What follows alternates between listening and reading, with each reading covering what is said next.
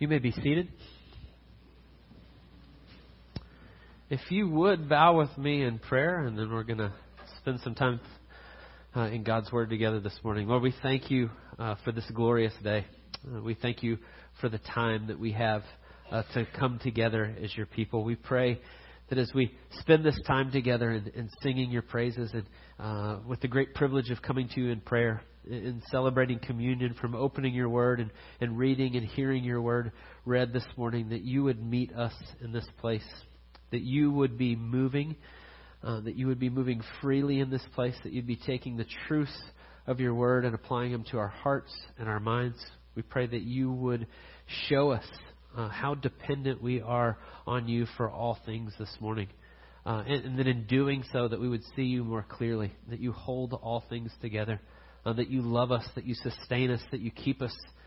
I pray that we would see that and, and just wrestle with that more clearly today. We pray that as we talk about your word and how you've preserved it for us and how you've given it to us, that you would just fill us with an awe and a wonder of the way that you have preserved it and kept it, that we can know you. We thank you for that fact. We pray that you would be glorified in our time this morning. We pray all these things in Jesus' precious name. Amen. Uh, so, welcome. Good morning. Glad you're here. Uh, what a beautiful day for us to get together.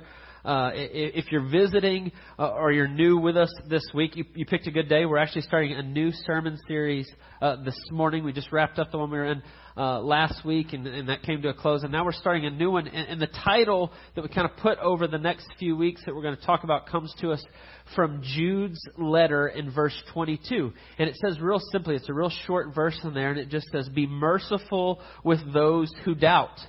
In the book of Jude, if, you, have ever read it, it's just one chapter. It's very short, it's very succinct. But what it tells us is to contend for the faith, to stand up for the things that God's shown us and what He's teaching, teaching us, to hold fast to the truth of the gospel. And then right in the middle of that is that little verse that says, Be merciful on those who doubt.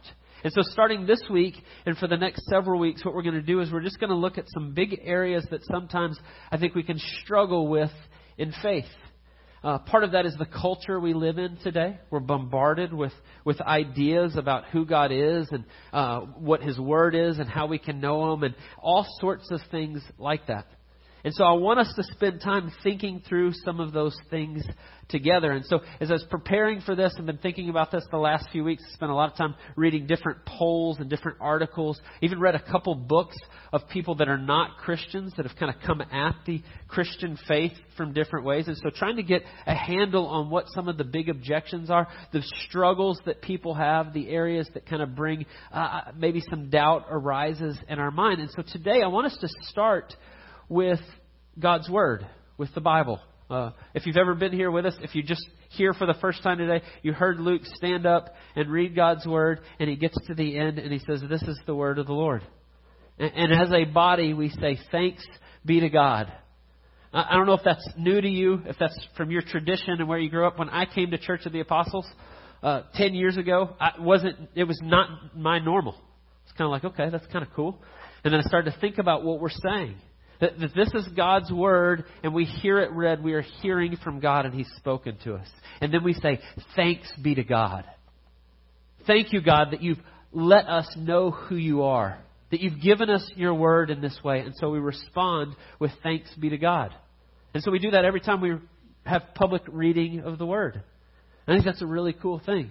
I'm very fond of saying uh, from time to time, just a reminder as we open God's Word, Isaiah 40 and verse 8. The grass withers and the flower fades, but the word of our Lord stands forever. And so I, I, I have little phrases that you've probably been around for a while, you know I like to say, but God creates and He recreates through His Word. He made all things through the power of His Word. He holds us together by the power of His Word, and then He recreates us by His Word. And so we take that very seriously. Those aren't just things we say, that's what we believe as a church and we hold fast to.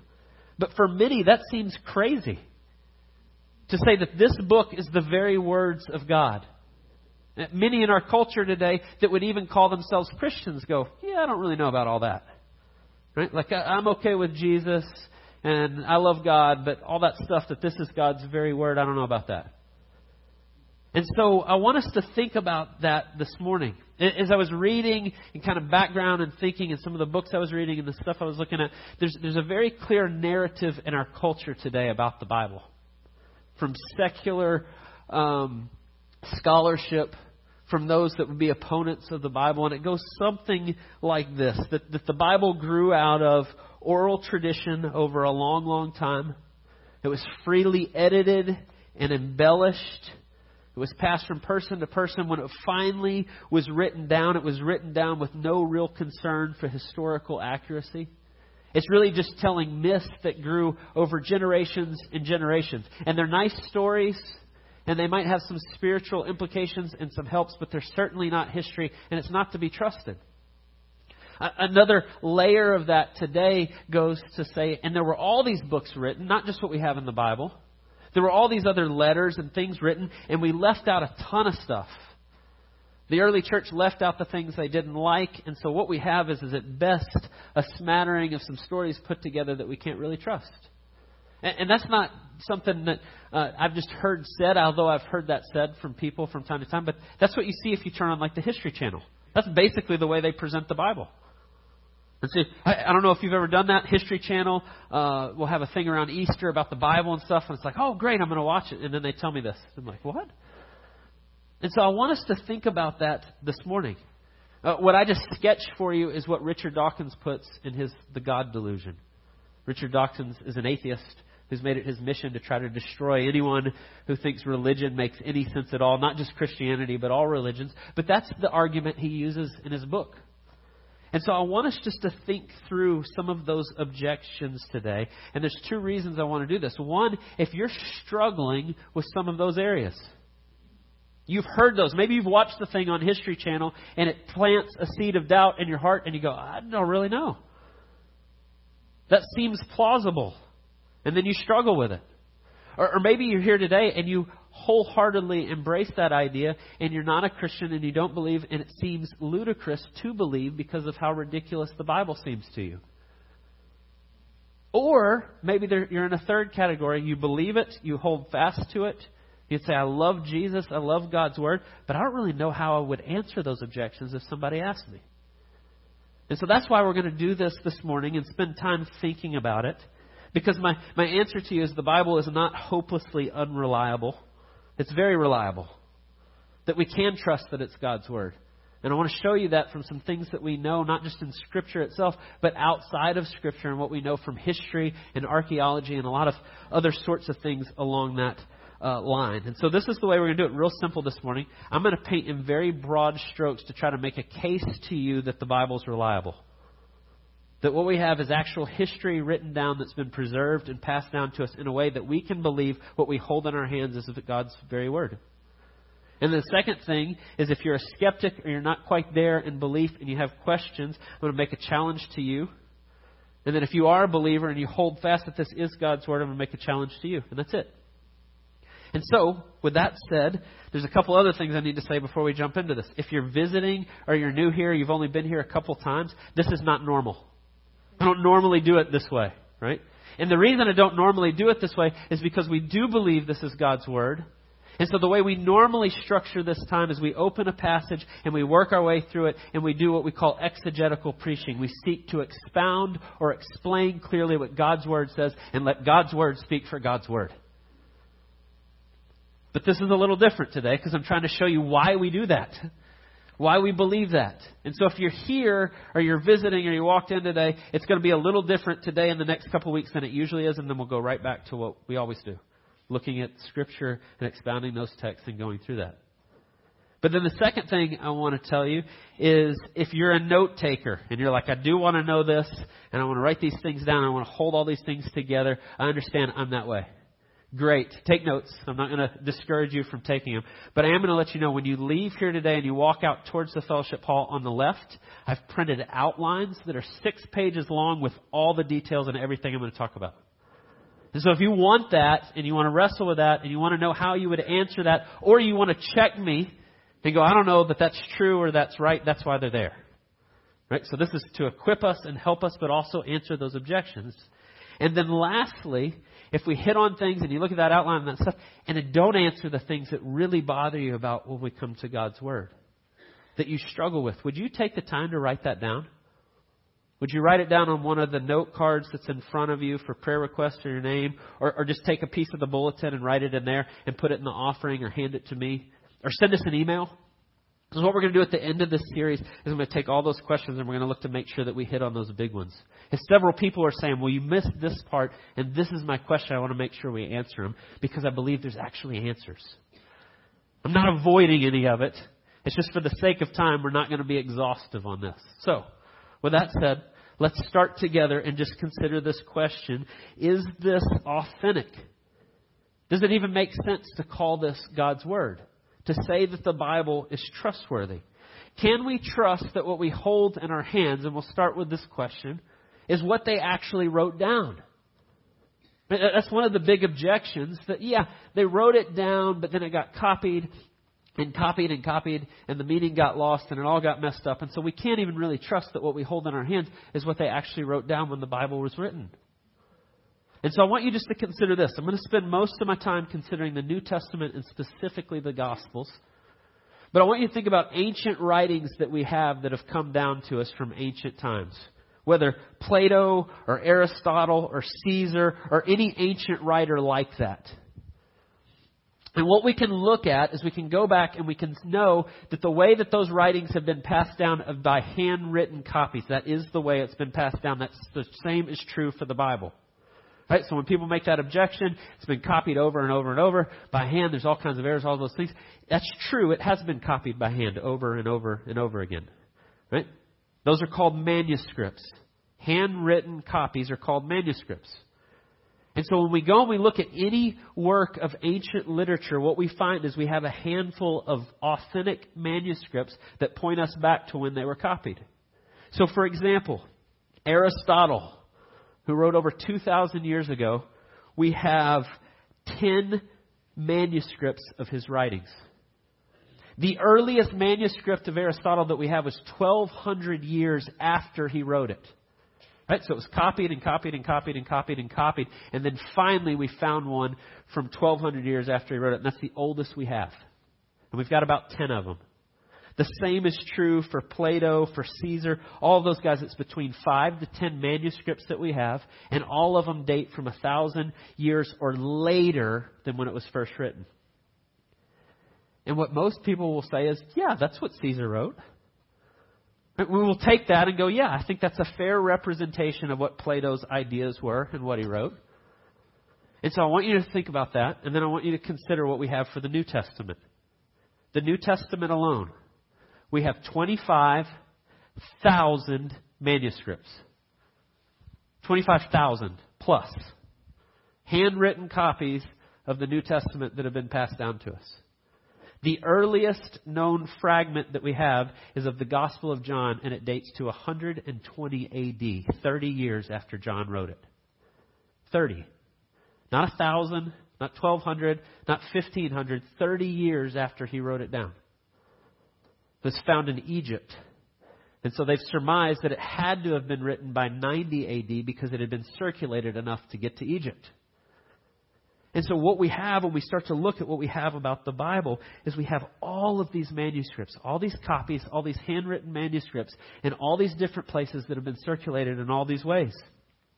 And so what we can trace back and see is in the very early first century, about 150 AD, we have church fathers writing and quoting from Scripture, what we have in the New Testament. Writing letters saying this is what the New Testament is. These are the letters that were written by eyewitnesses that we can trust. We have enough uh, letters written by 200 AD of early church fathers that we could compile the entire New Testament from their writings. That's how much it was quoted. And so when you start to look at the facts of just what we know, we have the entire New Testament bound together as such by 200 AD. We have the entire Bible put together in the same way by 325 AD. And so when people go, well, you can't even trust what it says, that's not what the evidence says. It's not what the mountain of manuscripts would tell us. And so people go, yeah, but there's still errors. There's still copying errors, errors when somebody writes something down and they give it to somebody else and they copy it and so on and so forth.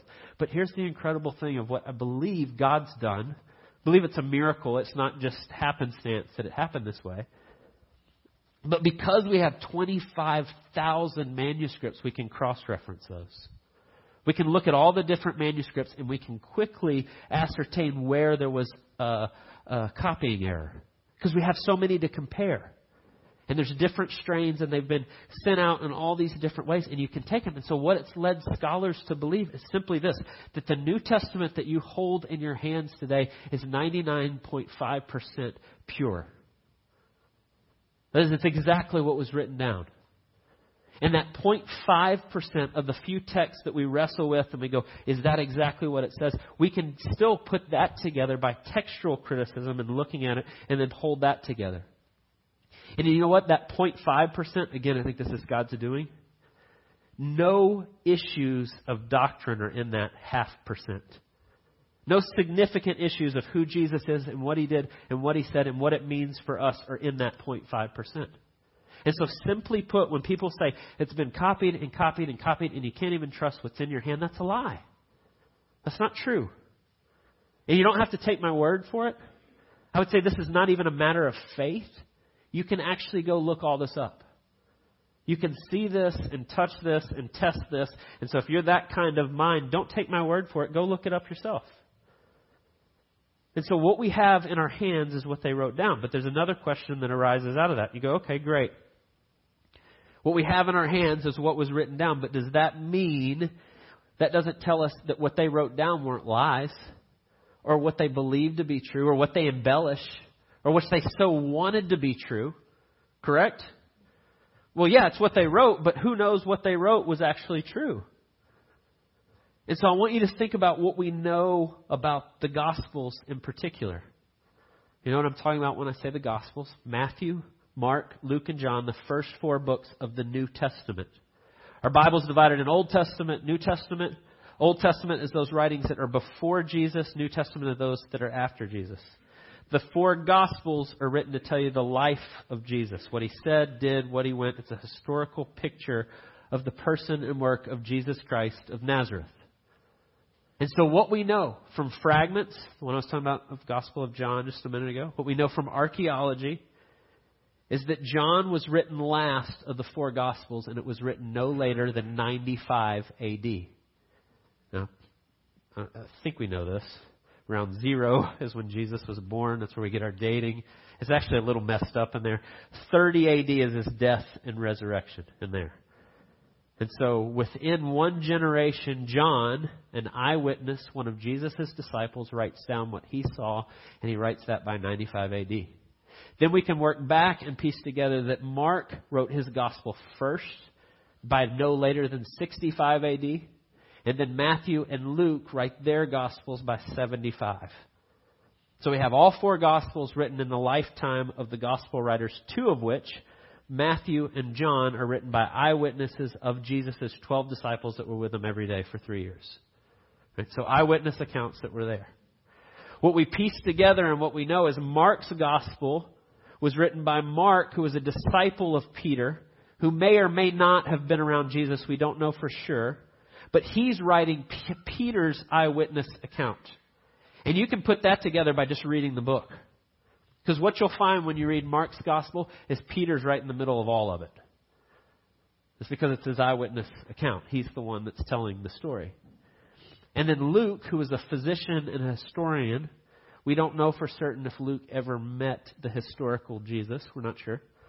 But what he does tell us is that his is an eyewitness account where he's interviewed and looked at all the people involved.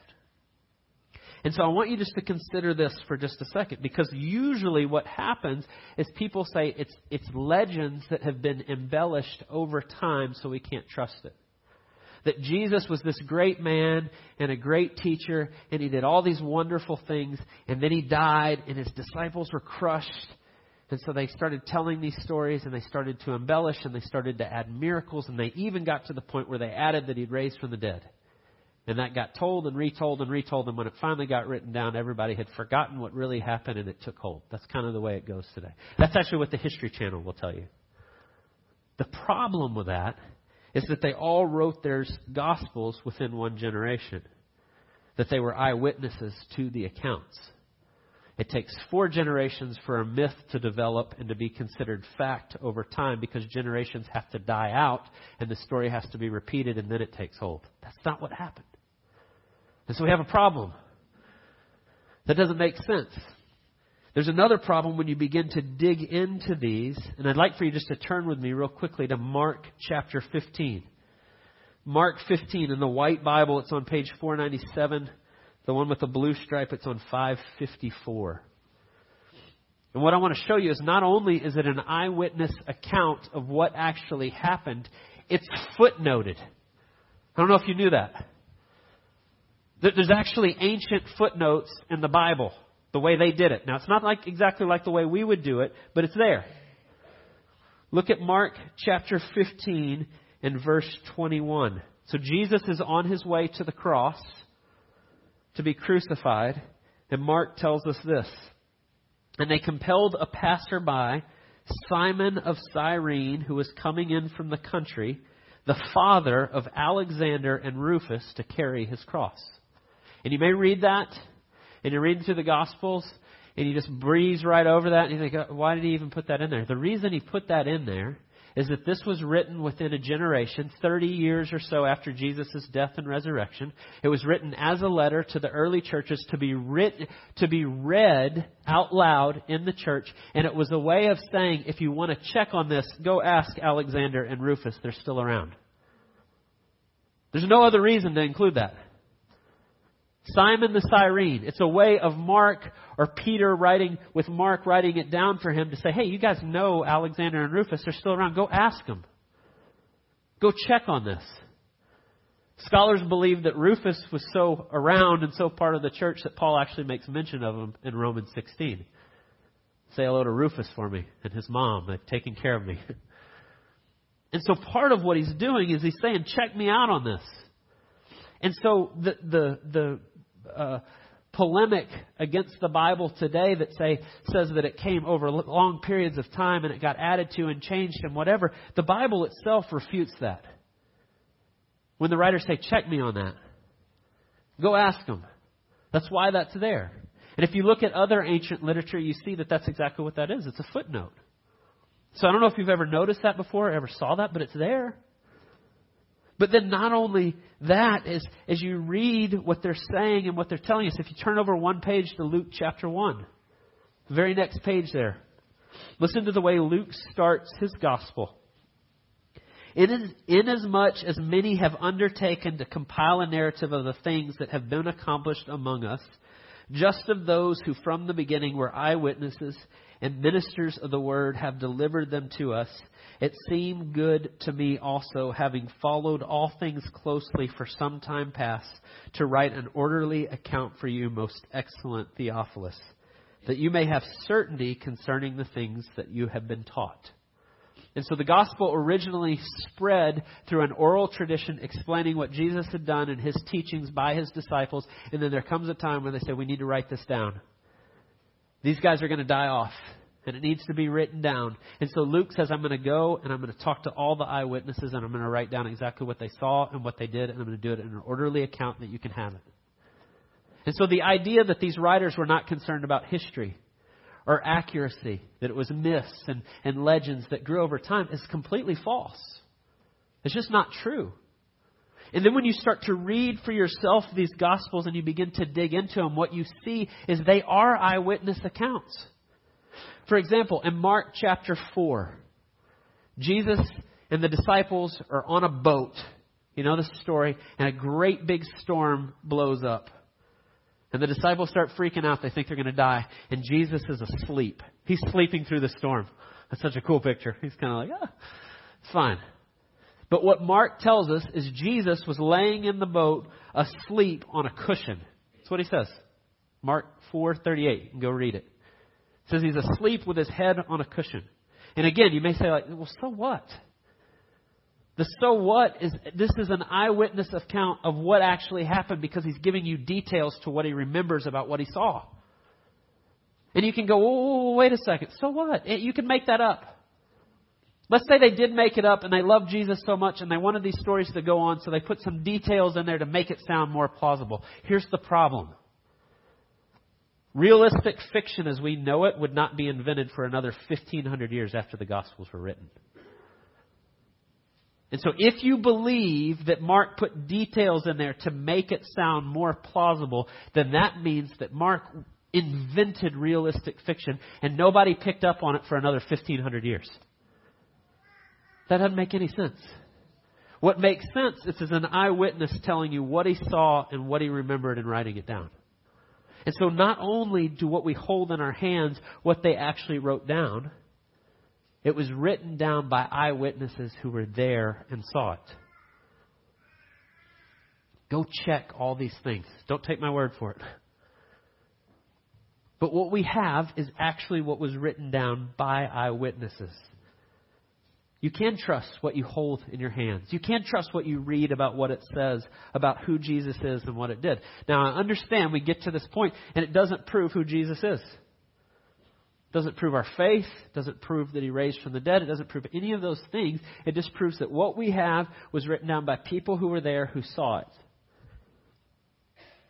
So, what about the objection that these were just a few writings and there were a lot of other writings that got suppressed? Have you ever heard this before? That's the History Channel's favorite one. There were, they'll, they'll say there were all these books. Imagine a huge library of books, and they just took and they pulled 27 out for the New Testament, and they left everything else out. I don't know if you've ever heard that before, but you can watch that on History Channel. And these guys seem really smart, and they're telling you all this, and you're like, well, I don't know. Maybe that is what happened. And how do I know? How can I trust what I have is in front of me? Or every few years, uh, Time magazine will come out and they'll put on the cover uh, the Gospel of Thomas, right? It'll be this big story, lost gospel of Jesus, calls into light everything we know about Jesus. The Gospel of Thomas is a real gospel. The problem is it wasn't written by Thomas, the disciple of Jesus. It was written by somebody writing under his name, and it was written in 175 AD. So think about that. Mark 65, Matthew and Luke 75, John 95, Gospel of Thomas 175. Not eyewitnesses, not people who were there, not people who knew the historical Jesus, somebody writing under someone else's name with a totally different worldview trying to push a totally different agenda. And so you go, well, yeah, it's an ancient writing. It does talk about Jesus. It does talk about, but all it really tells us is what people in the first century, 175 AD, who were Gnostics, thought about Jesus. That's all it is. But sometimes people will hear that and they'll go, but they left this out and they kept this. If you're compiling a work of who Jesus is, what are you going to take? The four eyewitness accounts of people that knew and lived and walked with Jesus who wrote down what they saw and what they heard? Or are you going to take the uh, word of someone who lived 100 plus 140 years later who never met him. I often say if you want to know what I'm like, which you probably don't, but if you wanted to know what I'm like, or you wanted to write a biography about my life, you would probably ask Joanna. Because she's lived with me every day for the last 15 years. And you'd get a pretty good account of what I'm like on a day to day basis. You wouldn't ask somebody who's never met me who writes that down 150 years after I die. Would you? You don't really need to know a whole lot more than that. There's a lot more to go into if you if you're interested about these other gospels, but the Gospel of Thomas was the earliest of the ones they talk about. All the rest were even later than that. And so the narrative becomes, but they left out all these other things, and here's why in the 300s AD, the church got together and they said, This is the Bible and it's sealed and nothing else is part of it. And the reason is because these other writings started to be circulated and they started to be passed around. And people would start to say, Well, what about the Gospel of Thomas? And they go, No, no, no, we, we've been functioning this way as a church for the last 300 years with these writings and what the apostle says and not these other things. And so they sat down and they said, This is it, this is in, and this is out. But we can go back and piece together by 150 AD, they were writing letters, church leaders to each, to each other, discussing what's Scripture and what's not. 300s, they decided to kind of make it official, have a council, get together, talk about it. But they'd already been functioning this way the whole history of the church. And so when you hear on the History Channel, or you hear Richard Dawkins, they just tell it as there were all these books and they were all equal and they were all the same and they pick and choose what they want. And that's not true. And so my point in, in doing all of this is just to tell you there are answers. You can watch those things and you can doubt and you can wrestle with it and you struggle with it, but there's answers to them. And it actually makes sense. It holds together. And so I say all of that to say that what you have is what was written down by eyewitnesses, and it's all together here for you. But that still doesn't prove any of it. That still doesn't prove who Jesus was or what he did or if he raised from the dead or not. And so I want to just leave you with this last little part here. And it gets a little bit away from the Bible, but it's important for us to consider what the Bible itself teaches. So when we start to get to the to the person and work of Jesus, you could go through all these things and people will go, "Yeah, but this whole thing that Jesus is God, that he raised from the dead, come on. That doesn't make sense. I don't believe that." Those people were easily duped.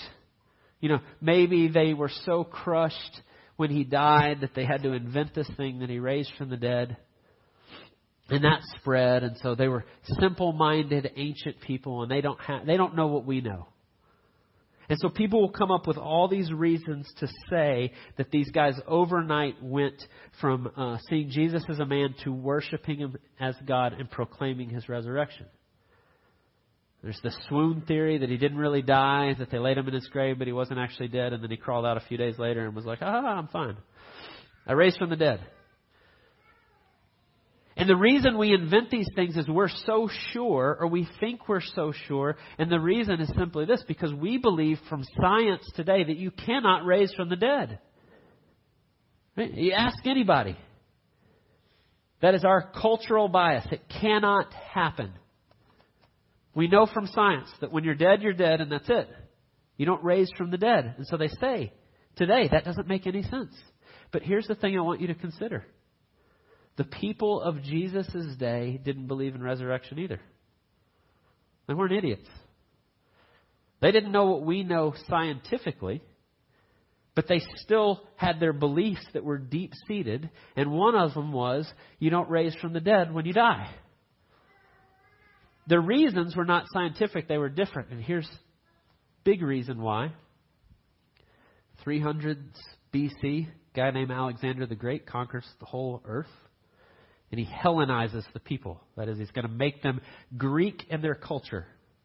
You know what Greek culture said about resurrection? About life after death? Is that you wanted to get away from a physical body because the physical world is bad. It's evil It's dirty and it's gross and you want to die so that you can get rid of this body and be done with this earth. And that was the predominant cultural influence of the day. And everybody believed that. Now, the Jews did believe in resurrection. But they believed there would be one resurrection on the last day when the Messiah comes and he conquers the world and he sits on his throne and then the dead will be raised for judgment. But the idea of a suffering servant in the middle of history that would die by execution at the hands of the conquering or oppressing government, the Romans, made no sense to anyone. To make up that story and then say, our leader died and rose again and this is what he did, no one would have believed that. Unless it actually happened. There is no plausible explanation except that Jesus actually defeated death and conquered the grave and raised and was risen again. It's the only way that it holds together. And so we come up with all these theories to do away with the reality because what happens if we believe what happens and what the Bible tells us, then the call on our life is absolute. Why do you think people are okay with saying that Plato's works, yeah, I believe that's what he said but not the Bible, we have infinitesimally more evidence of its validity. Because Plato doesn't really change your life. Plato doesn't make any call in your life that you're like, man, this is serious. This is life or death. This is eternal life. This is the God of the universe. And so we come up with all these ways to discredit and get around it. But the truth is, it is reliable. You can believe the Bible. You can believe what you hold in your hands. That it is God's Word. And so as we end, I just want to end with this, just a couple of things here. One, I haven't touched on the Old Testament here at all.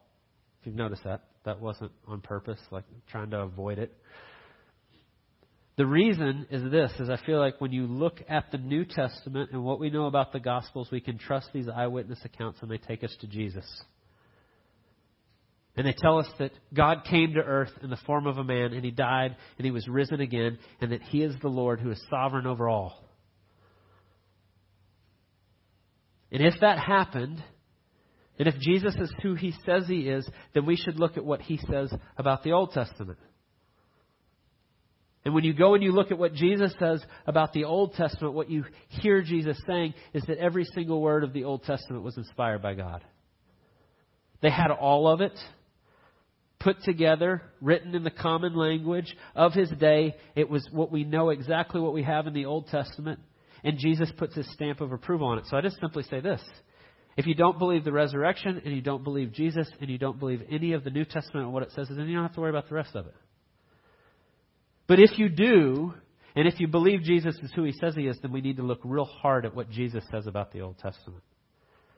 And he says all of it's true. That's the kind of end book on the Bible itself. Like I said, painting in huge, broad strokes, and I've left out tons of things. I actually sat down and I wrote an outline to do this. I was like, this is going to take two and a half hours. I was like, how do I pare it down to where we can just do it like this big picture? And so that's what that outline's for. If you have other questions and other things, or this is bringing up a whole lot of other questions, which I hope it is, let's talk about those. Let's continue to walk through that together. But my last point and my last challenge if you're a skeptic and you go, I don't know about the Bible, I don't know about any of this. Yeah, yeah, yeah. Maybe it's what they wrote down. Maybe we can uh, trust that it's eyewitnesses, but it doesn't convince me at all of who Jesus is or what he did or what he said. And so here's my challenge to you if you fall in that category. Would you read it? I, I, I dare you to try to take it apart. Start with the Gospel of John. Eyewitness account of what happens and what he tells you about who Jesus is and what he did. If you'd like somebody to read through it with you, I would love to do that. It's one of my favorite things. People that are not sure about what they believe and they're wrestling with it, would you read through the Gospel of John with me and let's do that together? And I just all I'm going to do is point you to this is what it says, this is what it says. You wrestle with who Jesus is and what he says. Because if he's God and this is his word, and he's spoken to us in this way, then it's very powerful to come into contact with him. And I don't have to do any of it. Which, by the way, is why we do exegetical teaching. we believe it's actually God's word. But then the second uh, challenge, and I would say this is to believers. If you do believe this, and you do say, I believe that this is God's word, and I do believe He's protected it, and He's kept it, and He's made sure that it's pure, and what we have is His Word. There's two things I would say to you. One, you need to be able to defend big idea what we just talked about. You need to know why you believe what you believe. And so take the time to walk through some of the things we talked about. Grab one of those outlines. Let's talk about it together. How would I answer these common objections people have? We're called to do that. We're called to give a reason for the hope that is within us.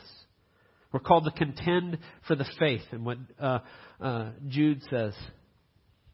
And so I would challenge you to be able, doesn't mean you have to be an expert on all these things, but to be able to give the big idea. What, how can we trust that what we have is the Bible, is God's Word? But then my second challenge to you would be if you believe it, would you treat it like it's God's Word? Would you give it the time that it deserves? And I'm, I'm not pointing the finger at anybody, I'm talking to myself. How often I can give other things priority in my life. How often I can let other things speak into what I believe and what I see and the way I operate when God has given us His very word to know Him. If you believe it, would you treat it that way? Because the wonderful thing is what you see in the midst of it is that God is real and that He loves you so much that He came and He entered in and He died for your sin and He took all your mess upon Himself and He gives you His righteousness. And He's gone to great lengths to tell you that. His glorious good news.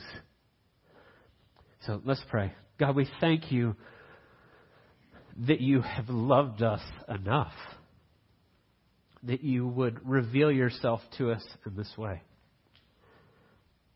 That you would preserve your word. That you would inspire, that you would call men to walk with you, to see you, to know you, to love you.